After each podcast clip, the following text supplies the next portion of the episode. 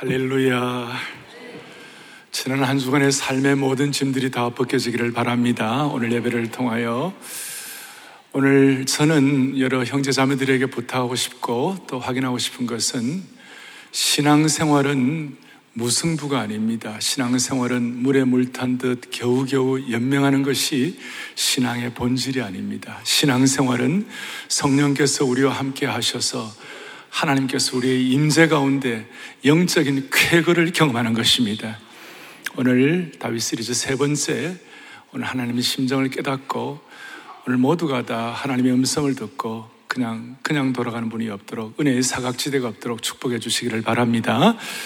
오늘 본문은 여러분들이 아시는 분도 계시고 또 모르는 분도 계시는데 참 신비한 사건이에요. 오늘 아주 신비한 사건인데 오늘 본문 14절 바로 앞에 13절에 지난번에 사무엘이 다윗에게 와가지고 우리 티네이저인 다윗에게 와가지고 이제 기름을 부었어요.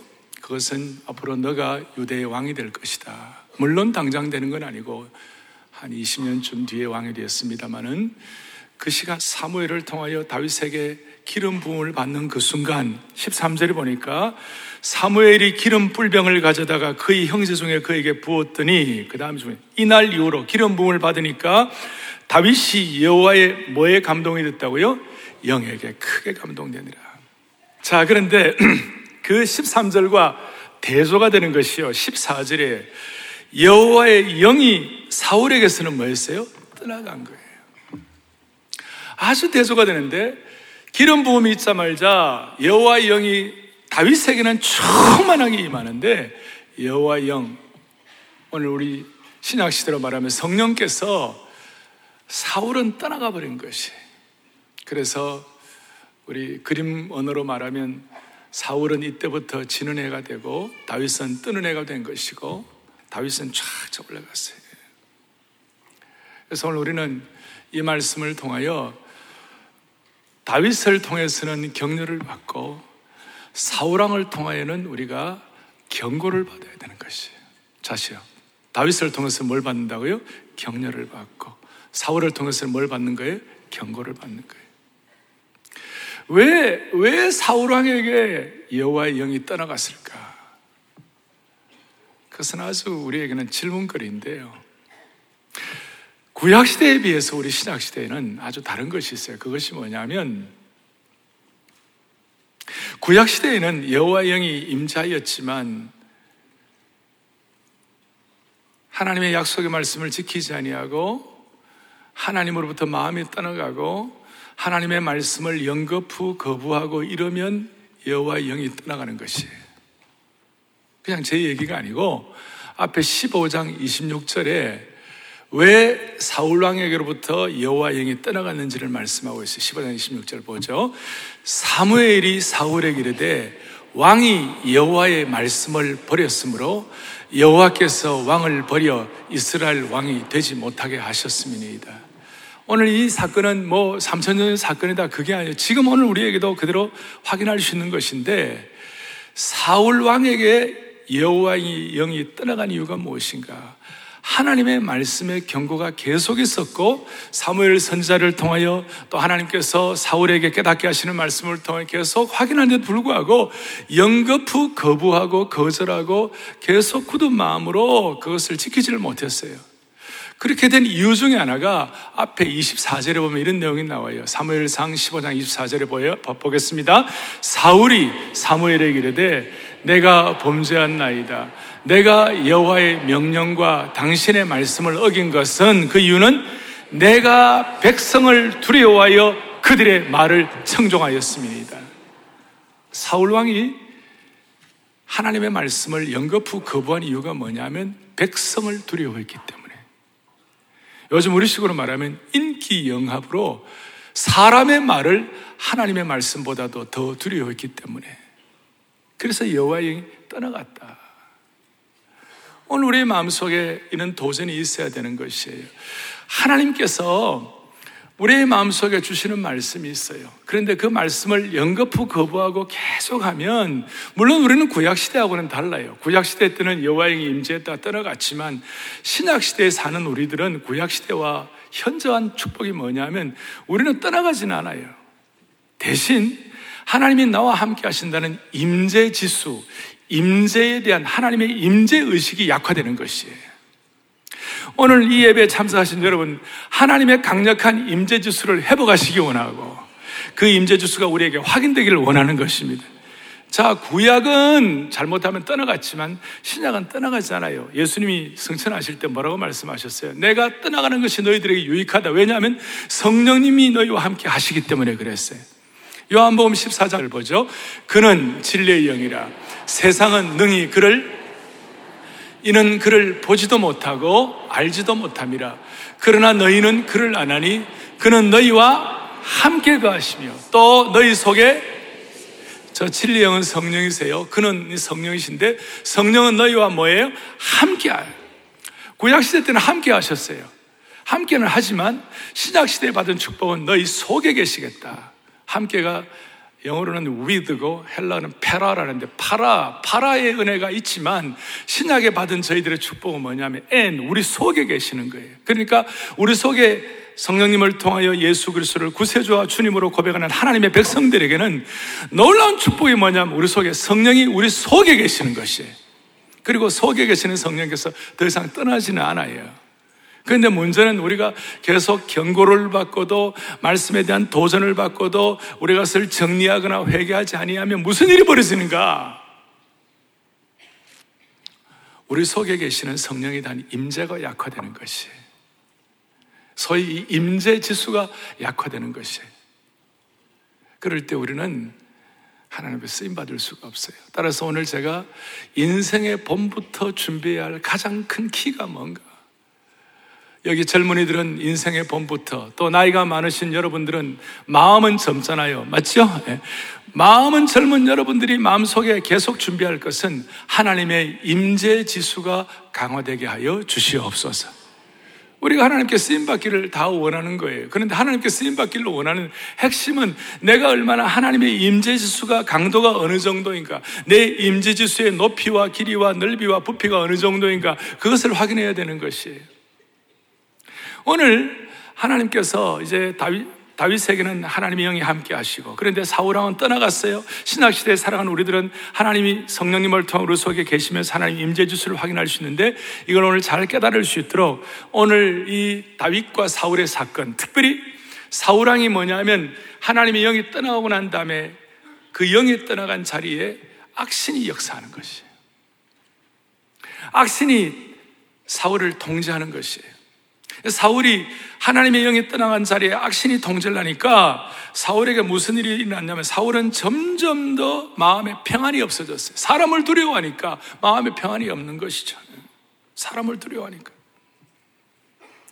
자문에 있는 것처럼 사람을 두려워하면 올무에 걸리잖아요. 그러니까 마음에 평안이 없어요. 마음의 평안을 뺏기니까 극단적인 생각을 하게 되고 극단적인 상상이 부추겨지는 것이 사울은 점점 더 이성적으로 이상하게 극단적이 되어갖고 천천히 이성을 잃어가기 시작했고 악령이 사울을 부추겼고 두려움과 편집증과 질투와 폭력적인 분노가 생기기 시작했어요. 번뇌가 있었어요. 그러니까 사울은 이 번뇌의 문제를 어떻게 해결할까 고민하다가 사람들이 추천을 했어요. 아, 수금을 잘 타는 사람을 데리고 오면 그 수금을 잘 타는 사람이 수금을 탈 때 그 음악을 우리 식으로 말하면 음악 치료, 뮤직 테라피, 음악 치료가 되지 않겠는가 이런 식으로 이제 사울에게 이렇게 추천을 하니까 아 그 좋은 얘기다. 음악 잘 수금을 잘 타는 사람. 요즘 말하면 그뭐 어, 음악제 최고의 수준으로 이렇게 입선한 사람 데리고 와라. 그래서 이제 다윗을 데리고 오는 것이. 다윗을 데려갔는데 다윗에 대해서 17절 보세요. 사울이 신하에게 이르되 나를 위하여 수금 잘 타는 사람을 구하여 내게로 데려오라. 18절에 보세요.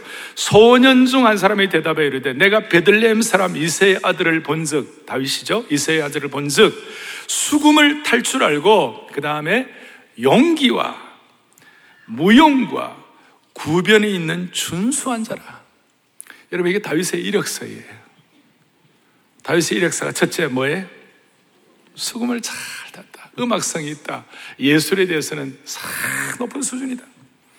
용기와 무용, 무용이라고 해서 춤을 잘 춘다는 게 아니라 그 무가 용기 백배한 사람. 그러니까 음악의 달인이자 상승 장군이었다 그런 뜻이에요. 그 다음에 말까지 잘해요. 고변까지 있고 준수했다 그랬어요. 여러분 이렇게 되고 싶으세요?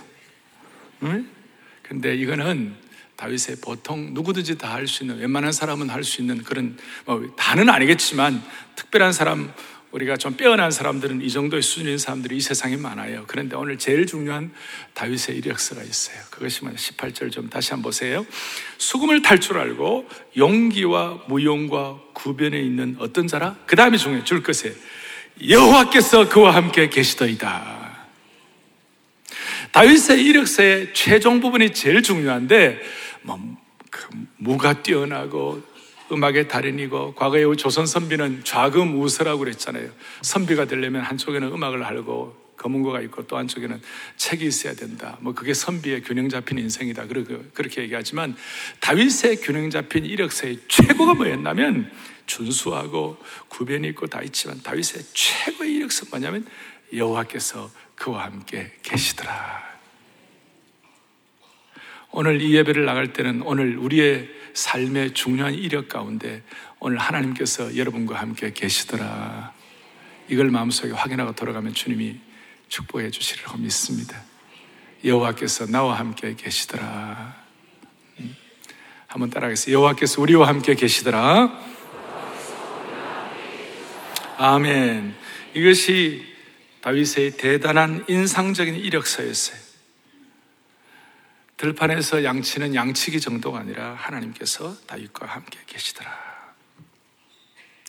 그런데 이제 이 다윗이 하나님과 함께 계신 임재 지수를 오늘 제가 집중적으로 좀 말씀할 텐데 그 말씀하면서 제가 좀 강조하고 싶은 것 두 가지가 있어요. 하나는 뭐냐면 다윗은 광야 베들레헴에서 그 광야 학교에서 혼자서 외롭고 고독하다고 생각했는데 누군가가 다윗을 보고 있었어요. 18절 다시 한번 소년 중 한 사람이 대답하려되 내가 베들레헴 사람 이세의 아들을 본즉 다윗은 베들레헴 광야에서 혼자 외롭게 밤에 수금 타고 고모의 발톱과 사자의 발톱에서 양들을 지켜내는 거 아무도 봐주는 사람 없고 나온 나홀로밖에 없다 외, 롭고 고독하게 쫙게 없다 I'm Mr. Lonely 이렇게 이렇게 노래하고 자기가 그렇게 하는 줄 알았는데 누군가가 보고 있는 것이에요. 사람도 누군가가 그 시간에 뭐 다 아닌지는 모르지만 누군가가 다윗을 눈여겨 보고 있는 거예요. 그 다윗의 삶은 누군가가 보고 있는 삶이었어요. 아니, 사람이 보고 있지 않더라도 최소한 하나님은 보고 계시는 줄로 믿습니다. 하나님이 보고 계시는 거예요. 그래서 오늘 여러분 마음속에 아무도 나를 보고 있지 않아. 아무도 나를 알아주지 않아. 아무도 나를 인정하지 않아. 그런 마음으로 오늘 마음속에 답답함이 있는 분이 있으시다면 마음속에 좀 정리를 하시기를 바랍니다.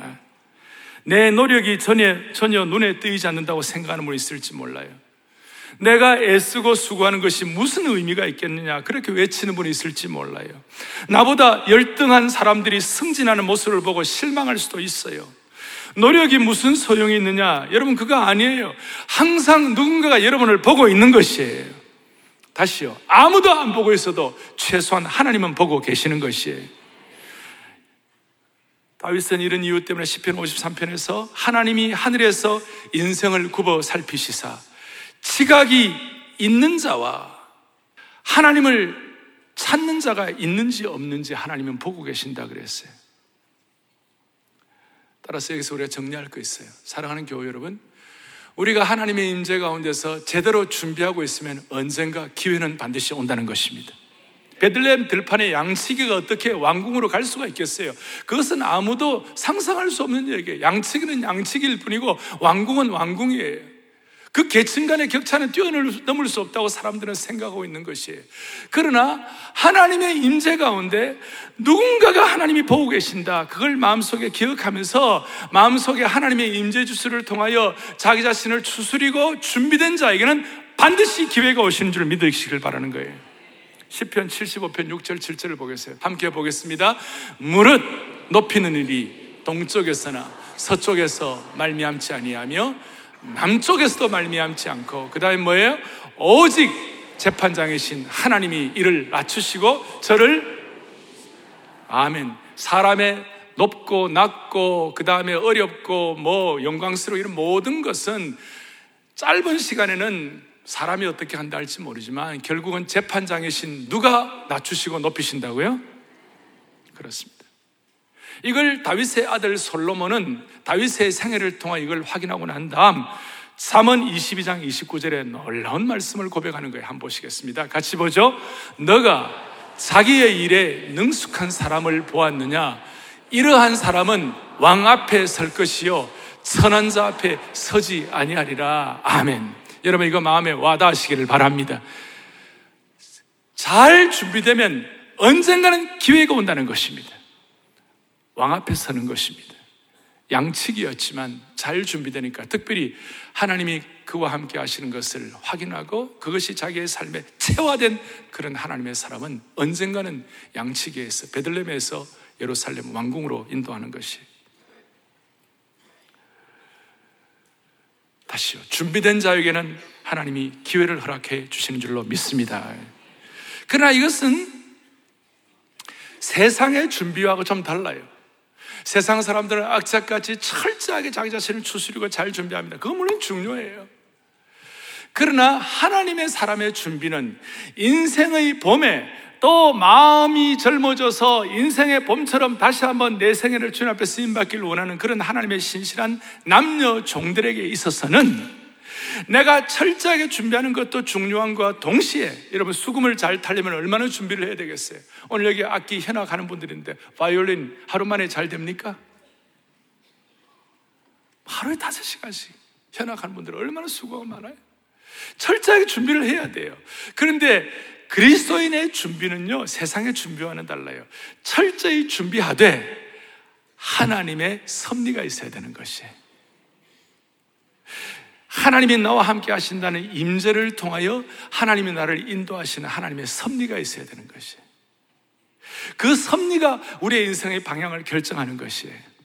그래서 저는 우리에게 100% 철저히 준비해야 되는데 하나님의 주권도 100%이다. 임재 우리가 하나님 앞에서 우리의 삶에 우리의 주신 은사를 따라서 철저하게 준비하는 것 100%. 동시에 하나님의 섭리와 주권이 100%. 예수 그리스도는 신성 100%, 인성 100%인 것처럼 이해는 잘 다 할 수는 없는 것이지만 우리의 준비와 하나님의 섭리가 100%씩 와닿는 우리의 생애가 되기를 바라는 것이에요.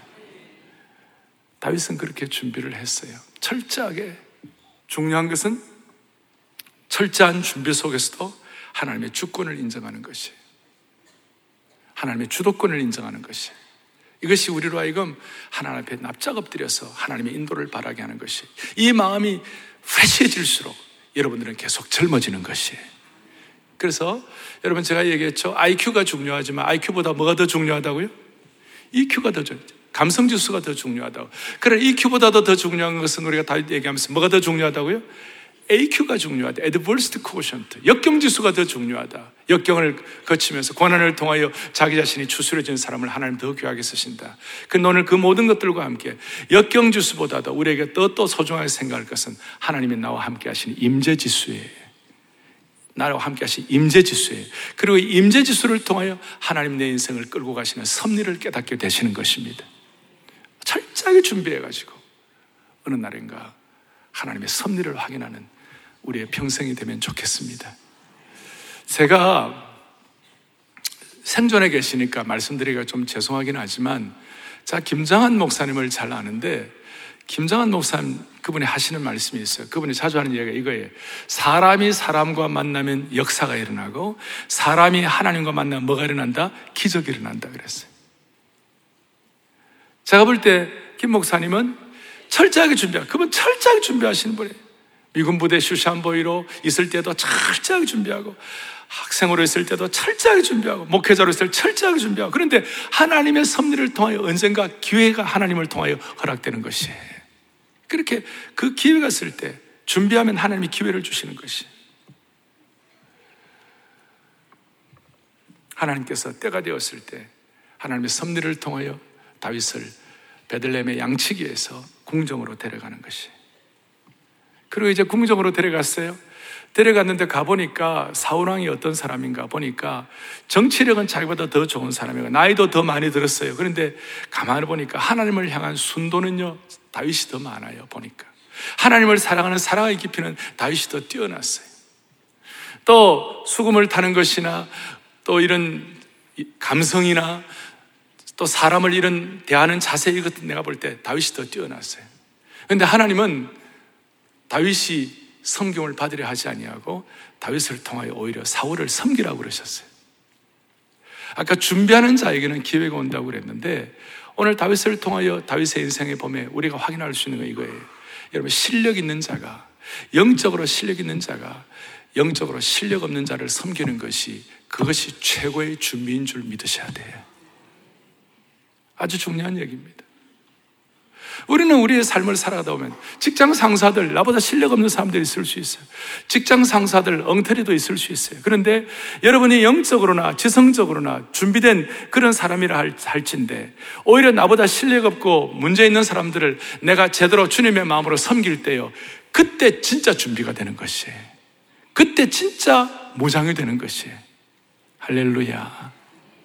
대답을 별로 안 하시네요.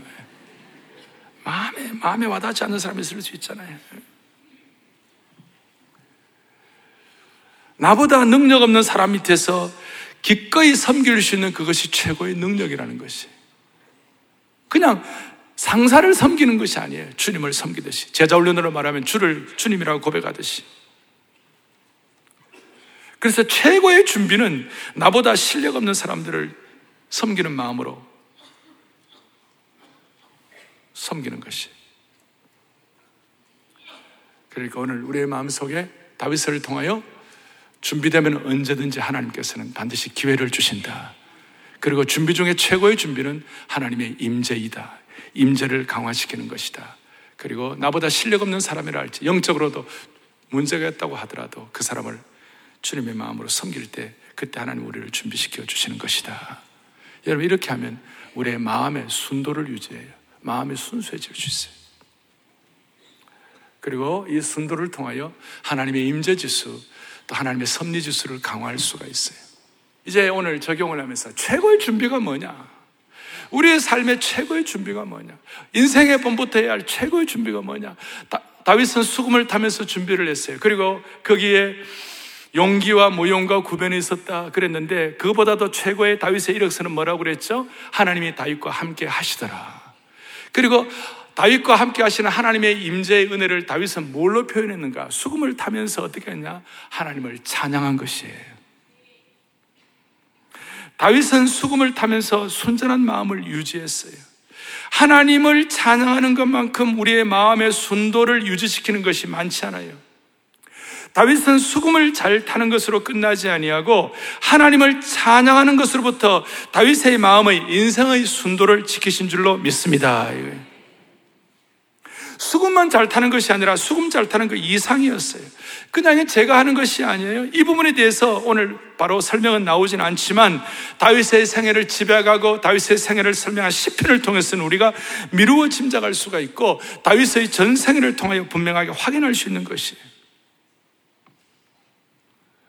수금을 잘 탄 것은 다윗만이 아니에요. 다른 사람도 수금 잘 탔어요. 그러나 다윗은 하나님을 찬양함으로 수금을 탐으로 다윗의 마음을 지켰고 다윗의 마음을 지키는 그 가운데서 하나님의 강력한 임재를 느낀 줄 믿으시기 바라요. 이 마음 때문에 다윗은 앞으로 수많은 역경을 거치고 또 수많은 오해를 갖고 다윗을 모함하고 아이도벨 같은 사람은 다윗을 죽이려고 온갖 모략을 꾸미고 다윗의 고난의 정점 중에 하나가 다윗의 아들이었던 그 잘났던 압살롬이 다윗을 죽이려고 반역을 꾀했을 때 기드론 시내가에 눈물을 흘리면서 맨발로 도망가는 그런 처참한 광경이 있어서 웬만하면 인생 나가 떨어지고 마음이 완전히 절망이 되고 그야말로 자살하기 직전에 있는 그런 상황이 될 수 있었지만 다윗은 마음의 순도를 지켰어요. 그 순도를 어떻게 지켰냐? 하나님을 찬양하는 자로서, 하나님을 경배하는 자로서, 하나님을 예배하는 자로서. 그래서 오늘 우리는 단순히 다윗의 인생의 봄부터 다윗이 수, 수금을 잘 탔다. 이게 키가 아니고 하나님을 하나님의 임재를 느끼면서 감사하며 하나님을 찬양하고 예배하는 자였다. 임재 지수를 높이는 사람이었다. 그래서 여러분 오늘 도전을 하나 받으셔야 돼요. 그것이 뭐냐? 우리는 예수 믿고 구원받고 하나님의 영이 우리를 떠나가진 않아요. 우리 속에 있어요. 그런데 그 하나님이 나와 함께 하시는 임재의 그 강도를 절감하고 체감하는 것이 약한 이유가 뭐냐? 왜 그럴까? 아니, 예수 믿으면서 그거 잘 못하면 그거 참 아픈 거예요. 이 세상에서 가장 마음 아픈 사람이 어떤 사람인가? 예수 믿으면서도 하나님의 임재를 느끼지 못하면서 이것도 못하고 저것도 못하고 어정쩡하게 예수님 제대로 잘 믿지도 못하고 그렇다고 해서 범죄하려니까 수준은 알고 있으니까 실천은 못하니까. 함부로 범죄는 못하고 그렇다고 해서 하나님의 임재를 통하여 강력한 임재 주스를 가지고 주님을 찬양하는 순도는 갖지 못하고 그러니까 어정쩡하게 이러지도 못하고 저러지도 못하고 두 사이에서 머뭇머뭇거리면서 신앙생활의 강력함과 하나님의 임재와 하나님의 강력한 섭리를 느끼지 못하는 마음의 순도가 없는 그런 부족함이 우리에게 없기를 바라는 것이에요. 그래서 하나님은 다윗을 통하여 그는 물맷돌을 잘 준비한 전사였습니다만, 복음의 전사였습니다만, 하나님을 찬양하는 참된 경배자, 예배자의 삶을 살아가게 하신 주님을 찬양합니다. 그러니까 오늘 인생의 봄부터 준비해야 할 순도를 위하여 하나님 우리는 주님을 경배하고 하나님의 임재를 확인할 수 있는 경배자 찬양자가 되게 하여 주시옵소서. 스펄전 목사님 우리에게 하시는 중요한 말씀이 있어요. 한번 보시겠어요? 설교는 뭐를 뿌린다고 그랬어요? 씨를 뿌리는 것이죠. 기도는 뭐예요? 물을 주는 것이지만 찬양은 뭐예요? 수확하는 것이다. 설교는 씨를 뿌리는 것이고 여러분 기도를 통하여 그 뿌린 씨를 물을 주는 것이지만 여러분들과 저의 삶의 진정한 추수와 수확과 하얼베스트 그 열매를 걷는 것은 뭐냐? 그것은 바로 뭐라고요? 찬양하는 것이다. 내가 찬송받으실 여호와께 아리리니 그 찬송을 통하여 주님은 나를 구원하실 줄로 믿습니다. 이것이 다윗의 시편의 간절한 고백이에요. 그래서 저와 여러분들은 주님을 어떻게 찬양할 것인가? 어떻게 순도 높게 찬양할 것인가? 평생 하나님이 나와 함께 하신다는 임재 지수를 확인할 수 있는 찬양은 어떤 식으로 해야 되는 것인가? 함께 시편 113편 3절을 보겠습니다. 같이 보죠. 해 돋는 데서부터 해 지는 데까지 여호와의 이름이 아멘. 해 돋는 데서부터 해 지는 데까지 여호와의 이름이 찬양을 받으시리로다. 저것은 어떤 뜻인가? 공간을 초월하라는 것이 한국에 있던 지방에 있던 일본에 있던 중국에 있던 미국에 있던 유럽에 있던 상관이 없이 주님을 찬양하게 하여 주십시오. 오늘 아침에 저한테 어떤 분이 문자가 왔어요. 우리 교회 중직자 중 한 분이 가족들과 함께 회갑 기념이라 그래가지고 지금 유럽을 여행 중이래요. 근데 오늘 중요한 것은 목사님과 함께 인터넷으로 예배를 참석하겠습니다. 그래서 내가 그랬어요. 유럽에서도 기도했어요. 유럽에서도 하나님을 찬양하게 하여 주시옵소서. 해 돋는 데서부터 해 지는 데까지 공간을 뛰어넘으라는 것이 또 시간을 뛰어넘으라는 것이 내 인생의 봄부터 시작해서 나이 드신 연세 드신 저 우리 포에버 어른들의 시기까지 그 공간을 뛰어넘고 시간을 뛰어넘으라는 거예요. 그 다음 또 하나는 상황을 뛰어넘으라는 거예요. 자녀들에게 기대를 걸었는데 그 자녀가 내게 너무 말썽을 일으키고 내게 고통을 주고 여러분 그 어려운 가운데서 그야말로 한탄을 할 만한 비명을 지를 만한 상황에서도 하나님을 뭐하라? 찬양하라 그랬듯이 부모님이 나를 평생 도 보여주신 나를 보호해 주신 부모님이 돌아가시더라도 그 부모님 돌아가시는 상황에서도 주님을 찬양하라 그 말이에요. 환경적으로 몸이 아프고 두통이 넘치고 삶이 고, 고 단하더라도 하나님을 찬양하라. 너무 피곤하여 제대로 예배드리고 찬양할 수 없는 그 순간에도 하나님을 찬양하라는 것이. 결혼식에도 주님을 찬양하고 장례식에도 주님을 찬양하라는 것이. 사랑하는 교우들이여 해 돋는 데서부터 해 지는 데까지 어떤 경우에도 주님을 찬양하는 순도를 올려드리기를 바라는 것이에요. 우리가 찬양하잖아요. 송축해 내 영혼 내 영혼아 거룩하신 주의 이름. 송축해 할 때 해가 뜨는 새 아침 밝았네 이제 다시 주님 찬양 그 다음 가사가 뭐예요? 무슨 일이나 그 다음에요 어떤 일이 내게 있어도 저녁이 올 때 나는 주님을 다시 찬양하고 노래할 줄로 믿습니다. 예. 무슨 일이나 어떤 일이 내게 있어도 주님을 찬양합니다. 이것이 하나님의 임재지수, 인생의 봄부터 우리가 마음속에 하나님의 섭리를 믿으면서 준비하는 것이 두 번째 찬양의 수준은 뭐냐면 다윗이 고백했던 찬양한 시편 전체를 통해서 우리가 정리를 하면 전생을 통해 정리를 하면 다윗은 단순히 하나님을 singing 노래를 부른 것이 아니라 하나님을 praising 송축을 했어요. 그러니까 우리의 찬양은 그냥 노래 부르는 것이 아니라 하나님을 송축하는 것이에요. 할렐루야. 다윗의 찬양은 단순히 노래를 부르는 것이 아니라 하나님을 뭐한 것이라고요? 송축하는 것이에요. 하나님께 그냥 노래하는 것이 아니라 하나님을 성. 여러분 언제 하나님을 성축해요? 뭐 여러 여러 개 있지만 우리 교회 특별 새해봉회 해마다 할 때마다 봄과 가을에 우리가 특세할 때 그 새벽의 은혜를 가지고 특세 만여 명, 만 이천 명의 성도들이 한꺼번에 모여가지고 주님 앞에 두 시간, 세 시간씩 은혜 받고 하나님을 찬양하는 그 순간 그것은 바로 싱잉이 아니라 하나님을 프레이징 하는 것이 하나님을 송축하는 것이에요. 진실로 하나님을 송축하면 그 송축이 하나님의 축복으로 우리에게 임하신 줄 믿으셔야 되는 것이에요. 왜냐하면 하나님의 임재와 하나님의 관계가 정리가 되니까 나머지는 하나님께서 필요한 것을 채워주시는 것이에요. 그래서 저는 말씀 준비하면서 성경에 나오는 최고의 송축의 최고의 장엄한 순간이 언제였는가? 묵상을 하다가 출애굽기 14장 15장 이스라엘 백성들이 홍해를 건너고 난 다음 이제 저쪽 언덕에서 이쪽 이제 가나안 땅 들어가는 거기에 언덕에 이제 다 구원받고 거기에 도착해 가지고 다 살아나고 난 다음에 하나님을 찬양하는데 여러분 기가 막혀요. 미리암과 모세와 모든 이스라엘 백성들이 주님을 찬양하는데 남자만 60만, 장정만 60만이니까 어린아이 여자분들, 어른들 다치면 거의 한, 한 뭐 150만, 200만 되지 않겠어요? 200만 명이 모든 체면, 모든 인간의 한계 다 브레이크드루하고 다 돌파해가지고 마음과 뜻과 정성과 영과 온 헌신을 다 바쳐서 주님을 찬양하는 광경이 나오는 것이 얼마나 장엄할지. 그는 여호와 이스라엘의 치료자. 그는 여호와, 그는 여호와, 이스라엘의 하나님. 그는 여호와. 한번 해요? 한번 해볼까요? 네. 그는 여호와. 한번 해볼까요? 얼마나 장엄한지요. 얼마나 놀라운지. 가사 있나요? 우리 영상 해보십시다. 그는 여호와 시 해보. 그는 여호와. 창조의 하나님 그는 여호와 전능의 하나님 길르앗의 향료요 반석의 하나님 그는 여호와 치료의 하나님 찬양하세.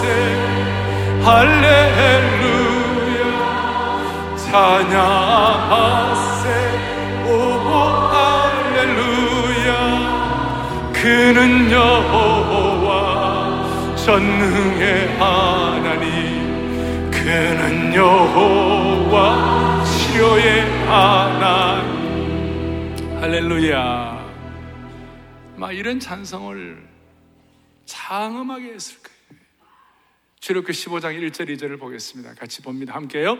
내가 여호와를 찬송하리니 그는 높고 영화로우심이요 말과 그 탄자를 바다에 던지셨음이로다. 2절 봅니다. 2절 여호와는 다시 누구의 힘이에요? 나의 힘이요. 그다음 여호와는 나의 노래이시며 여호와는 나의 구원의 시로다. 그는 나의 하나님이시니 내가 그를 뭐 할 것이요? 찬송할 것이요. 내 아버지의 하나님이시니 내가 그를 높이리로다. 아멘. 오늘 이 마음으로 주님을 평생 하나님의 임재 주수를 통해 찬양할 수 있기를 원합니다. 이렇게 주님을 찬양하는 동안 하나님은 우리를 섭리, 하나님의 섭리와 주권으로 인도하실 것입니다. 다윗을 인도하시는 그 하나님이라면 오늘 우리가 준비되고 그리고 하나님 앞에서 우리의 마음 속에 아, 준비된 자를 하나님이 기회를 하나님의 기회에 하나님이 인도하실 것이다. 그렇게 생각하면서 우리의 마음을 정리하는 분들에게 찬양의 능력을 통해 주님은 평생 인도하여 주시리라고 믿는 것이에요. 어떤 사람들은 주님을 높이 찬양하고 막, 막 열정을 찬양하면 좀 격이 있어라, 체면이 있어라, 진정해라 그렇게 얘기하는 사람이 있어요. 여러분 그것도 일리는 있지만 여러분 죽다가 살았는데 무슨 진정이에요? 도스토옙스키가 사형 집행 집행 직전에 왕으로부터 특사를 받았어요. 그 순간 도스토옙스키가 어, 이렇게 때 펄쩍 뛰었어요. 자기의 삶을 살았으니까. 병들지 않는 이상 감옥에 있다가 뛰어나왔을 때는 펄쩍 뛰는 것이 10일 동안 굶었던 사람이 배가 고파서 죽기 직전이던 사람이 갑자기 물을 마실 때 벌컥벌컥 마시고 그 음식을 먹을 때 남들이 볼 때는 좀 격을스럽게 먹을 수 있는 그런 사람도 있을 거예요. 그걸 보고 격이 없다 그렇게 말할 수 없어요. 우리는 하나님 앞에서 복음적으로 말하고 영적으로 말하고 죽다가 살아난 사람들이에요. 마음껏 주님을 찬양할 수 있는 것이에요. 어떤 때면 체면을 무시하고 주님을 찬양할 수 있는 것이에요. 나중에 다윗이 그렇게 했어요. 법계를 옮겨갈 때 너무 좋아가지고 하나님을 찬양하고 그랬을 때 사울의 딸 미갈이 보고 채신머리가 없다고 그랬어요. 그러나 다윗은 아니야. 나는 채신머리가 없어도 하나님 앞에서 하나님의 임재를 통하여 이 찬양의 마음을 지킬 거야. 지킬 거야. 그것 때문에 하나님이 승리하게 하신 줄로 확신합니다. 23절 결론에 보면 이런 내용이 나옵니다. 23절 한번 보여주세요. 23절에 보면 여러분 본문에 23절에 보면 하나님께서 부리시는 악령이 사울에게 이를 때에 다윗이 수금을 들고 와서 손으로 탄즉 단순히 단순히 손으로만 탄 것이 아니죠. 자, 그럴 때 사울이 뭐예요? 상쾌해졌다. 정서가 이 이모션을 이 정서가 치유되는 것이에요. 그 다음에 나았다. 이것은 육체가 치유되는 것이에요. 그 다음 세 번째 악령이 그에게서 떠나갔다고 그랬어요. 오늘 이런 결과가 여러분들의 삶에 확인되기를 주님의 이름으로 축원합니다. 다시 한번 여러분들의 육신이 낫기를 바라는 것이 우리의 정서가 상쾌해지기를 바라는 것이 우리를 괴롭히는 모든 번뇌가 다 떠나가기를 간절히 바랍니다.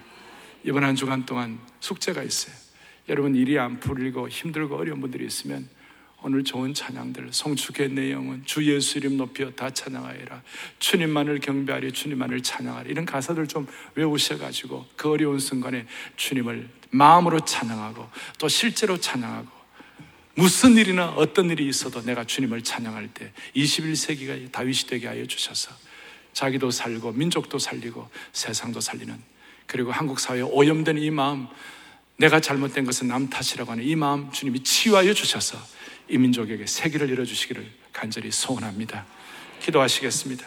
살아계신 하나님 아버지, 우리 평생 순도 높은 찬양을 통하여 하나님의 강력한 임재의 주인공이 되게 하여 주시옵소서. 그리하여 100% 하나님의 섭리를 믿게 하여 주시옵시고 잘 준비함으로 말미암아 21세기에 춤추는 다윗, 송축하는 다윗, 송축하는 시편 기자가 되게 하여 주시기를 소원하옵나이다.